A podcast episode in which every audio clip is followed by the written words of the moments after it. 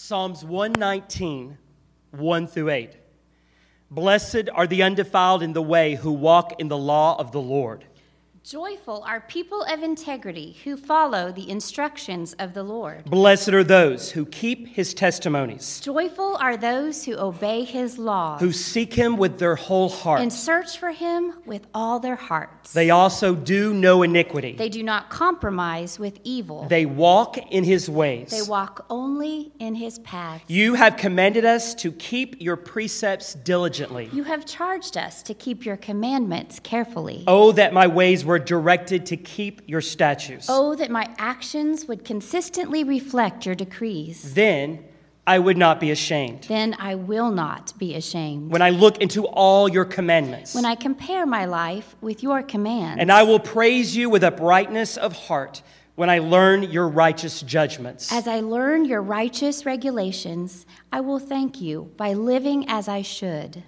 I will keep your statutes. I will obey your decrees. Oh, do not forsake me utterly. Please don't give up on me.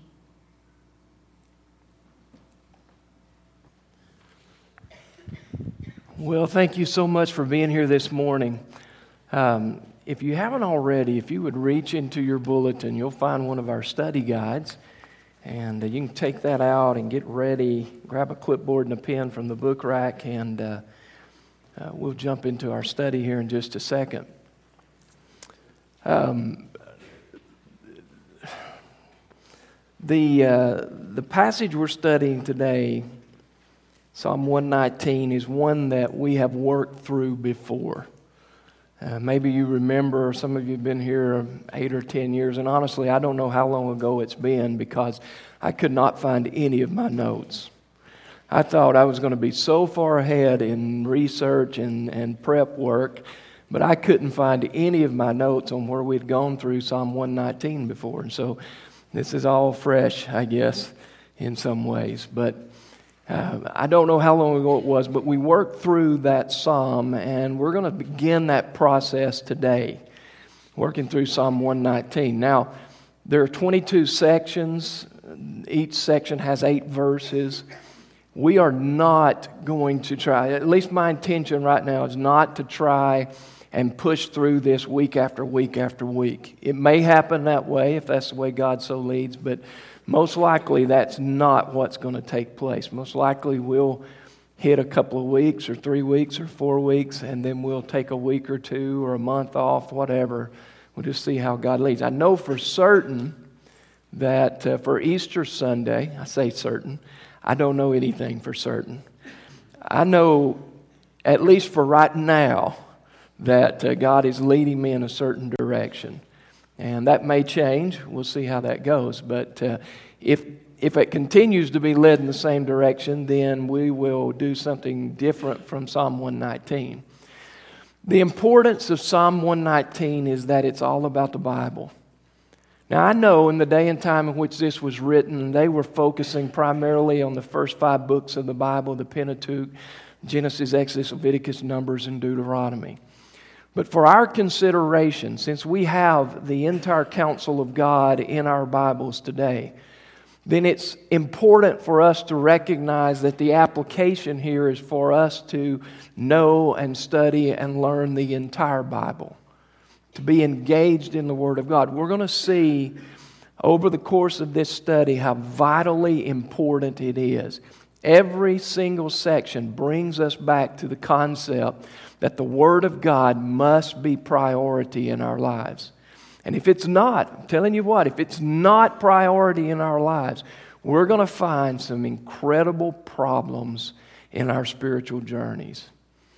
And so I want to bring our attention, our hearts, and our thoughts to this place to where we begin to see that God uses His Word through the working of the Spirit of God in our lives, those of us who are part of the family of God, He takes the Word of God and He uses it to bring us to maturity. He brings us to a new place in our relationship with Him, our journey with Him. He brings us in a new place of understanding, of protection, a new place of, of overcoming temptation. This is a very, very important study. And so every chance you can. I wish you would be here to, to, to engage in this particular study of Psalm 119 because in this study, as we'll find out as we read through it, it's all about the Bible. Now, this morning, I want to walk you through uh, four thoughts. Maybe you understood what was happening with David and Candace reading. I've put two different passages of the same passage of Scripture, but from two different translations on your study guide. The first is the one I typically use, the New King James Version. The second is one that I typically study from, and that is the New Living Translation. You'll see both of those. I wanted them to read them like they did one verse or one phrase from one and the same phrase from the other so that we could see the, the, the, the way it brings it together. For me, in reading the New Living Translation, it helps me understand a little bit more about what's being said. And it, it saves a lot of time if we're already there at that place to where we understand. Okay, so we don't have to walk back through and, and break down. So this morning, I'm not saying this is the new way it is. We'll see where God takes us on that. But this morning, I want to speak more directly from the New Living Translation, which is going to be the second one listed on your study guide. So then, the four parts, as I've studied and as I believe God has led me to understand this, begins number one, get ready to write. We see the blessed the blessed. Now, the New King James Version calls them the blessed, the New Living Translation calls them the joyful. Notice, if you will, verses 1 through 3. Joyful are people of integrity who follow the instructions of the Lord. Joyful are those who obey his laws and search for him with all their hearts. They do not compromise with evil, and they walk only in his paths. So here we find that God is blessing incredibly a group of people. Now, over the last two weeks, we've seen the same thing happening, haven't we? Week before last, the book of Psalms, last week, First Chronicles. And what we've seen through the process of this is that when God is blessing, according to what we find in these passages that we've studied, it wasn't a broad thing to where God blessed the whole world. Now, there are times when God blesses the whole world. The Bible specifically says when God allows rain to fall on the earth, He is blessing everyone, the just and the unjust. But in relationship to our study today, we find that that group is much more narrow. That God isn't blessing the whole world. In fact, God isn't blessing every single Christian. But in fact, He's very specific about who it is that are the blessed. He tells us in the first part of verse 1, it's people of integrity. In the first part of verse 2, it's people who obey God's law. The first part of verse 3, people who don't compromise with evil. Okay, so there's, there's the right way and there's the evil way. If it comes to a particular decision, a particular journey, a particular action, there's a right way, and if there's an evil way associated, it's someone who says, you know what, I am not going to compromise here. I know if I go this route, if I take these steps, then that's going to mean more money in my pocket. It's going to mean more prestige and more power, but there is no room for compromise here. I'm not going that direction. These are also people who have a very direct objective in their lives. In verse 1, it says the objective is to follow God's instructions. Verse 2, the objective to search for God with all their hearts. Verse 3, to walk only in his paths. This is the objective of those who are blessed by God. We find something really important when we bring these thoughts together. And in fact, I wish you would just write this next sentence down. What we find is that those whose lives are directed and governed by single hearted devotion to God is the same as those who are blessed.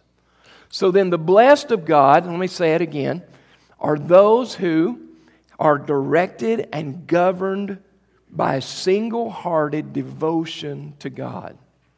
Directed and governed by single hearted devotion to God. Now, when he tells us in the, the uh, first part of verse 3 that these are people who won't compromise with evil, that's where this single hearted devotion comes in. Single hearted devotion, that they are solely set on honoring God. There is no room for me to say, okay, well, what I want to do is honor God and glorify God and be devoted to Him on Sunday.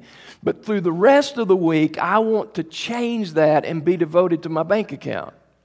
Or I want to be devoted to God on Sunday and through the rest of the week to my power, my prestige, or my position, or whatever else you want to put in the blank. There is no room. Jesus was talking about this with a group of people, and he said, You cannot love God and money. You can't have it both ways. You can't be fully devoted to God while being fully devoted to money because he said either you'll love one and hate the other or you'll hate the one and love the other. There's no room for two gods in our lives. Please get this. This is so vital. And so he says there is the only place for us to be and to be blessed of God is to be single hearted in our devotion to Him. So that God is God of my life. Now, when that happens, when God is God of my life, then everything else falls into its proper place. When God is God of my life, my family falls into their proper place. When God is God of my life, my relationship with my wife, my relationship with my daughter, son in law, and grandson fall right into its proper place. When God is God of my life, my relationship with you as my church family falls into its proper place. And it's also important to understand that when it's in its proper place, then I'm not going to be able to, to begin to move pieces around. You know, back in the day, a lot of years ago, churches held their pastors to such a level that the church was to be the number one priority. Now, it may still happen some places. And, and they were actually leading and instructing and drawing the pastor away from God's will because the church had to be the priority. Here's where you spend all of your time Monday, Tuesday, Wednesday, Thursday, Friday, Saturday, and Sunday. Here's where you do it. And so there's no time left for the family, there's no time left for God. I've got to spend all my time at the church. I can tell you what, if it ever gets to that place, that'll be the day I leave because my family is more important to me than my church. God's given me a responsibility to care and love for my wife, to care and love for my family. And you can bet that they're going to take top billing in my life right below God. And when God is at the focus, the center point of my life, then everything else takes its proper place. And so he says, These are the blessed. These are the blessed. It is those whose lives are directed and governed by single hearted devotion to Almighty God. Number two. Your next fill in, he brings us to the charge. The charge. Verses 4 through 6. Now, when we talk about the charge, don't think about that's the wrong charge, okay? What we're talking about here is this commandment, this directive of Almighty God. He has charged us to do something.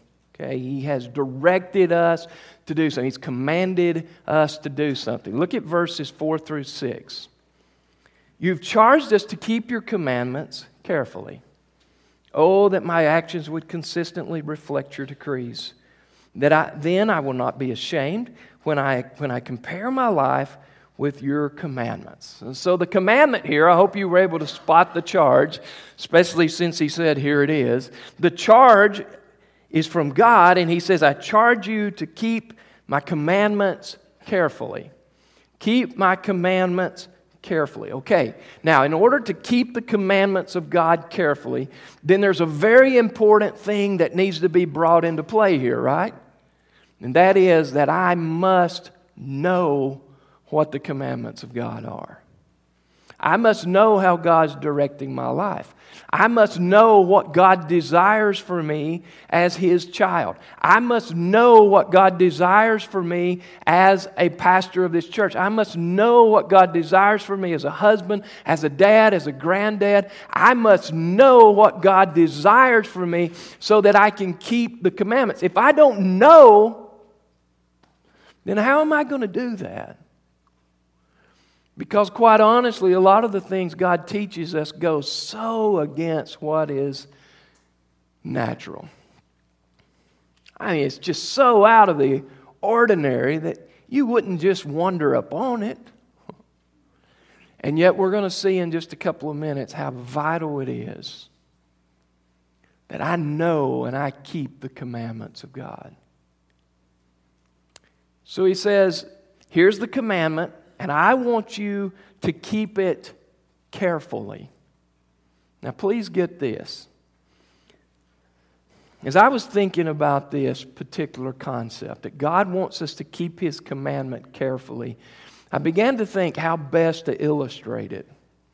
And the best way I can come up with, and I think it's dead on, is to picture yourself holding a little map and the map has directions to help you wander through a minefield.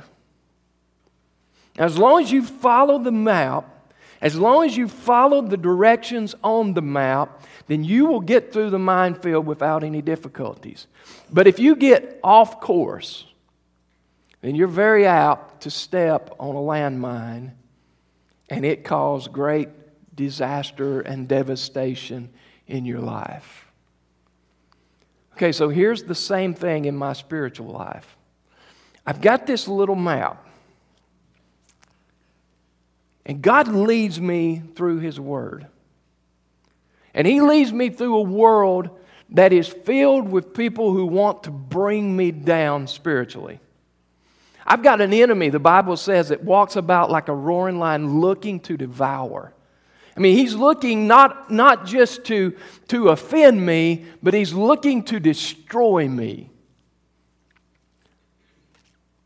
And so I've got to carefully follow the instructions in this little map.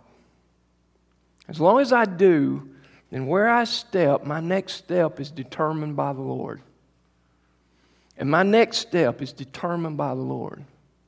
Now, if I get my eyes off the Lord, if He no longer is priority in my life, if He no longer has the place of God in my life, I've made it something else, then I'm very prone to start wandering off the course. The problem is when I wander off the course, I'm very much capable of finding one of the landmines. And when I step on a landmine, it can destroy my family it can destroy my relationship with others. It can ruin my testimony. Are you seeing this? So here's my guide. Here's my directive. Here's what God is saying. In order to avoid the pitfalls and the landmines in this world, you got to know my word. You got to know my commandments. And you've got to walk them carefully. Carefully. Carefully. Don't, don't abruptly go in a different direction. But know what God wants for our lives so that we avoid the things that will bring destruction and hurt and harm. For those of us who have wandered off and we've found landmines before, we know the hurt and the devastation that causes.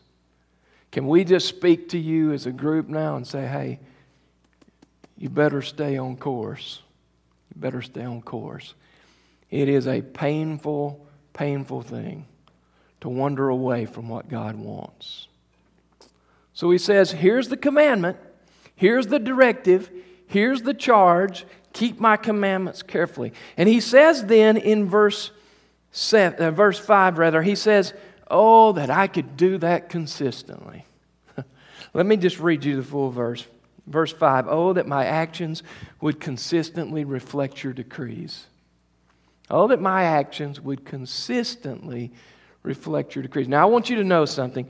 in looking at that verse, I find great hope. I find great hope because what he is not saying is those of us who have Jesus Christ is Lord and Savior, those of us who have the indwelling presence of the Spirit of God are going to live perfectly. No, in fact, the writer of this chapter, David, knew exactly what it was to find one of the landmines. You remember what he did? Committed adultery with Bathsheba and then killed her husband to hide it. Man, he, he messed up a lot of things there. And we could go into detail about what all happened as a result of him finding that landmine, as a result of him getting off course. But that'll have to be saved for another day. But I can tell you what, the blessing is that David wasn't saying, okay, well, if you, you get off course, you can just forget it. There is, there's no hope. But in fact, what I see in this, that there is hope. That David had failed, David had messed up, and yet God brought him back. God brought him back to the place. See, this is the important thing. When we get off course, God begins to discipline us to bring us back into line. Now, the reason God does this is not because He just wants to beat us up. It's because God knows the best place for us, the safest place for us. The place of greatest blessing is right here on the course that He has established for us. And so God disciplines to bring us back. Yes, sometimes we go too far and we find a land, landmine, and man, there is destruction.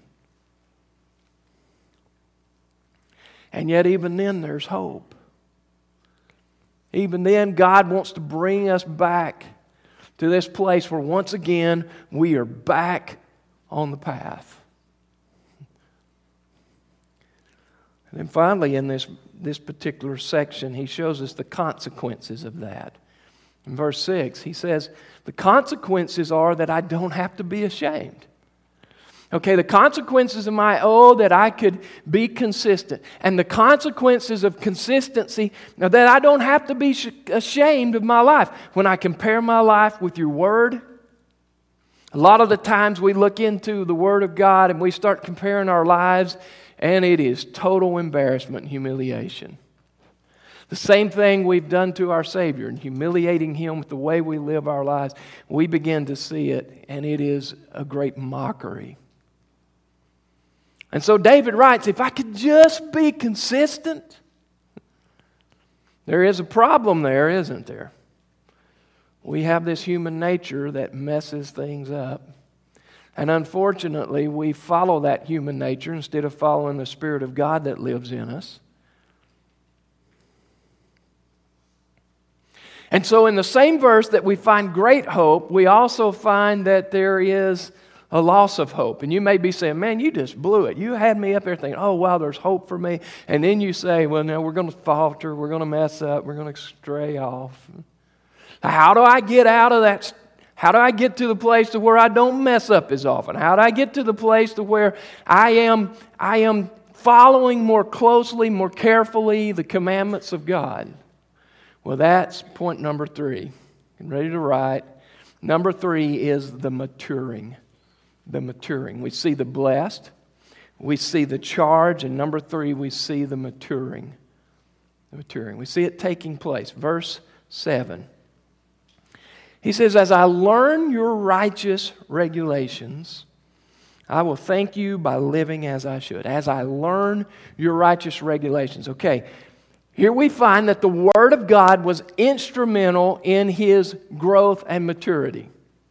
As he before had this inconsistent life, by learning and developing and making the Word of God a priority, all of a sudden he was learning the regulations, and it brought about a result of thanksgiving. I will thank you. And the way he's going to thank God is by living a life that he should. And that, of course, comes through the Word of God. Now, I've talked about this several times already, but let me hammer it one more time. How vital is the Word of God in our lives? About three years and one month ago, uh, God had led me to a particular place in, in the Bible Joshua chapter 3 and verse 5. And I was to teach that day that we can live victoriously above sin. But the problem for me was that I wasn't necessarily being very successful in doing that. Some things in my life were creeping in, they were tripping me up week after week after week. And it was so discouraging to me. And I can remember getting on my knees before God and saying, saying, God, I'm not willing to teach that if you don't first show me how to do it. I'm not willing to go in and be a hypocrite before our church if you don't show me how to do that. God took me to a passage of Scripture. Joshua chapter 1, verses 7 and 8. I wish you'd write this down. You can turn there if you'd like. Joshua chapter 1, verses 7 and 8. And this was leading up to the point to where chapter 3 and verse 5 took over. God brought me back to the beginning to allow me to see where He had set the table to prepare them for this victory. And here's what it says it says, Be strong and very courageous.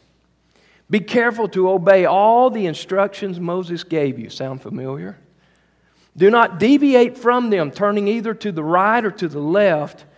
Then you will be successful in everything you do. Verse 8.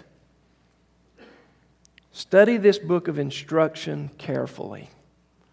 Meditate on it day and night so you will be sure to obey everything written in it. Only then will you, be, will you prosper and succeed in all you do. Only then will you prosper and succeed in all that you do. Only then. Only then. God made a believer out of me that day. April the 3rd, and let's fast forward about a month. April 3rd, 2015, three years ago next month. I started a process by which I started reading and studying and listening to the Bible. And I started into it with great vigor.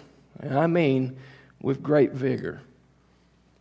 And I can tell you that as I did that, the temptations were still there but they weren't nearly as strong in my life. To where the things that used to trip me up so easily, now it wasn't happening like it was.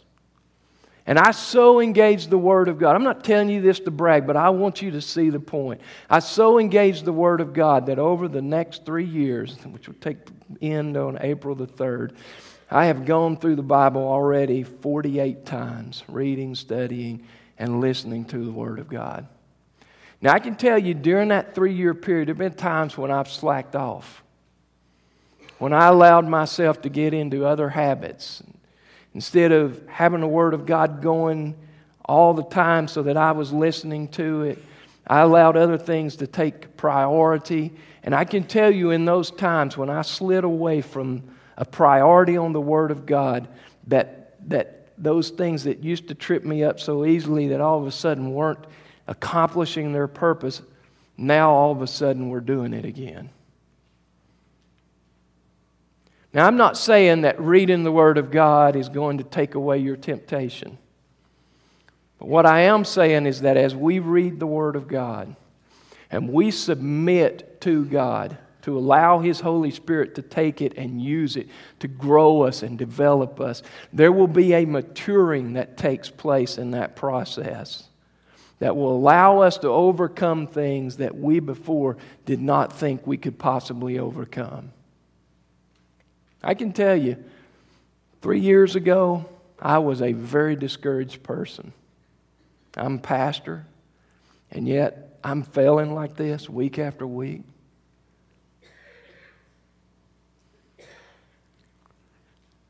I've found the joy of victory and that victory comes through an in depth involvement of God's Word. And I so strongly encourage you to follow me and pursue me into that. It will make an impact on your life. Well, there's one more thing that needs to be brought out. Number four, and please don't put your notes up. Most likely, I'll give you something here to write down. Number four, we see the plea. The plea. Notice verse 8. He says, I will obey your decrees. Please don't give up on me. I will obey your decrees. Please don't give up on me. There's two parts to this. I see a determination, and then the second part, I see a realization. The determination is okay, I made up my mind, here's what I'm going to do. I'm going to be obedient to your commandments. My determination. Nothing's going to detract from that. I've already made up my mind. This is what I'm going to do. But all of us who've ever made that determination know that the Spirit is willing, but oh my, how the flesh is weak. And so, David in this verse says, Here's my determination, but there's also the realization that God, you know all about me. And you know I'm determined to do this, but you also know how vulnerable and how weak I am. And so, God, in the middle of this, don't give up on me. In other words, God, don't expose me while you're trying to heal me. God, you've got every right to discard me. You got every right to push me away. Say, you had your chance.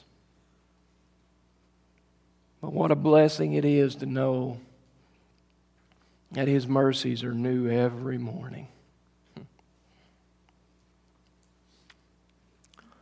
So, what do we do with this information?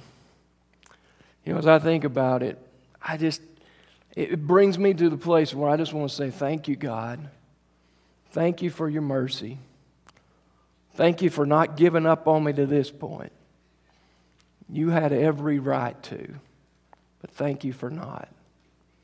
Thank you, God, for the blessings that you have poured out on my life. Man, the longer I live, the easier it is to spot those blessings. I was just thinking yesterday, wow. Look at what God's done. For us just to pause now and say, Thank you, God. Thank you for your blessings.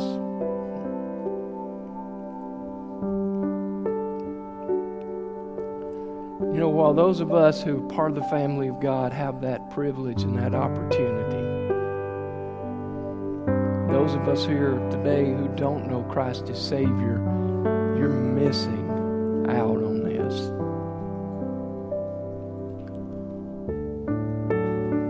I this morning ask you to respond to this message simply by saying, Okay, God, I want to know your Son is my Savior.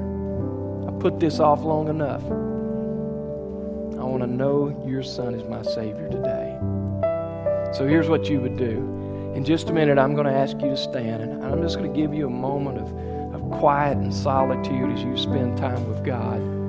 But for those who do not know Christ as Savior, my invitation to you is I'm going to ask Mickey to be right here at the front. And if you would, when we start the invitation time, and I invite you to do so, would you just quietly move from your place, make your way to the aisle that's closest to you, and come and meet Mickey right here? Mickey will show you or, or lead you to someone who can show you how you can know Jesus Christ as your Lord and Savior. Would you do that today?